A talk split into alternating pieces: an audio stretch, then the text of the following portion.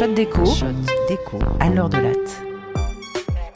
Après le classement des meilleures prépas et des villes où il fait bon vivre, demandez celui des plus gros fraudeurs fiscaux, des Paradise aux Panama Papers, des LuxLeaks aux SweetLeaks et maintenant Pandora Papers.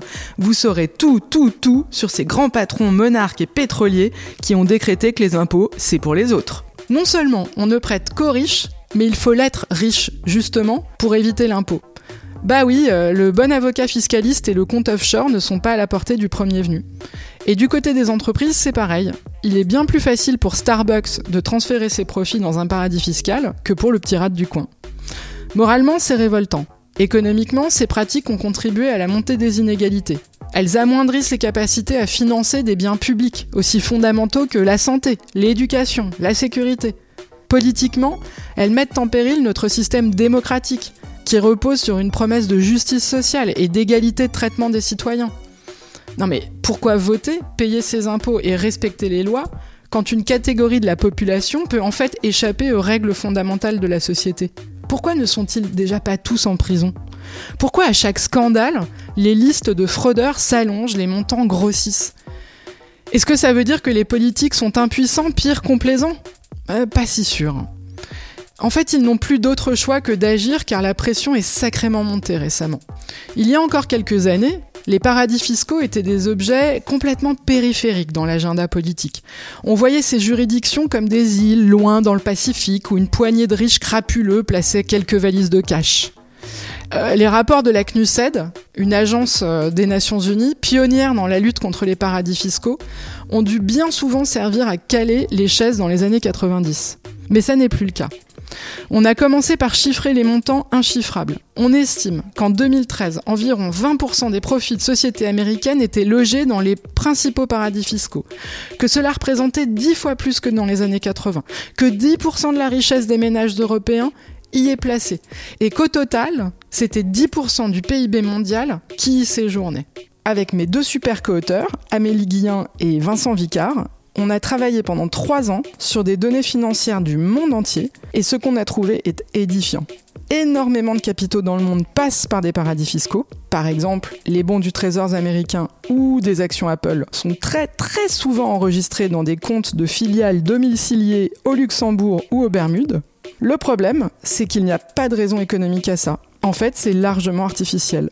Au final, nos résultats indiquent que près de 40% des capitaux mondiaux sont anormaux, c'est-à-dire que nos jolis modèles économiques standards n'arrivent pas à les expliquer. Ça fait beaucoup. Ça fait presque la moitié de la finance globale quand même. En 2012, suite à la crise des subprimes, les dirigeants des pays du G20, réunis à Los Cabos au Mexique, ont enfin mis la lutte contre les paradis fiscaux sur leur agenda politique. Cela s'est traduit par des mesures d'échange d'informations fiscales au niveau mondial. Le secret bancaire est tombé en Suisse, bah, ça n'est pas rien. Depuis 2010, toutes les banques doivent systématiquement reporter les actifs de leurs clients américains ou résidents aux États-Unis aux autorités fiscales américaines. Depuis 2015, les grandes banques européennes doivent déclarer les montants en euros et en nombre d'employés de leur activité dans toutes leurs filiales, dont celles situées au Caïman ou au Luxembourg. En fait, tout s'est passé comme si les habitants d'une ville alertaient les autorités chacun dans leur coin depuis 25 ans de l'existence d'une autoroute souterraine clandestine. Personne ne les prenait bien au sérieux. Ça pouvait pas être autre chose qu'un petit passage souterrain que trois piétons empruntaient. Mais suite à un énorme carambolage et des centaines de morts, eh bien les autorités n'ont plus le choix et euh, sont venues constater les dégâts euh, pour débloquer des fonds. Les habitants, chacun dans leur coin, savaient bien quoi faire. Ils n'attendaient que la lumière médiatique et l'argent pour installer des lampadaires et rétrécir les voies, faire remonter le trafic à la surface. En fait, aujourd'hui, chaque enquête, comme OpenLux, est un nouveau lampadaire qui révèle la largeur des voies clandestines et l'ampleur de la fraude. Les résistances sont tenaces. Par exemple, alors qu'il est maintenant clair que le plus gros du trafic clandestin passe par le centre-ville, l'Union européenne ferme les yeux pudiquement. Bon, pour ceux qui n'auraient pas compris mon gros sous-entendu, en fait, le centre-ville, c'est le Luxembourg, qui caracole en tête de toutes les statistiques associées à l'évitement fiscal.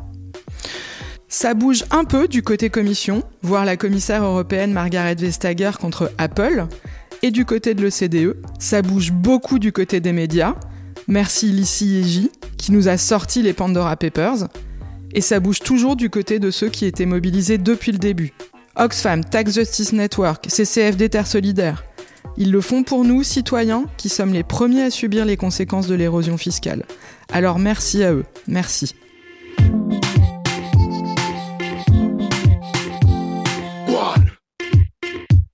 C'était un podcast de l'université Paris-Dauphine, PSL.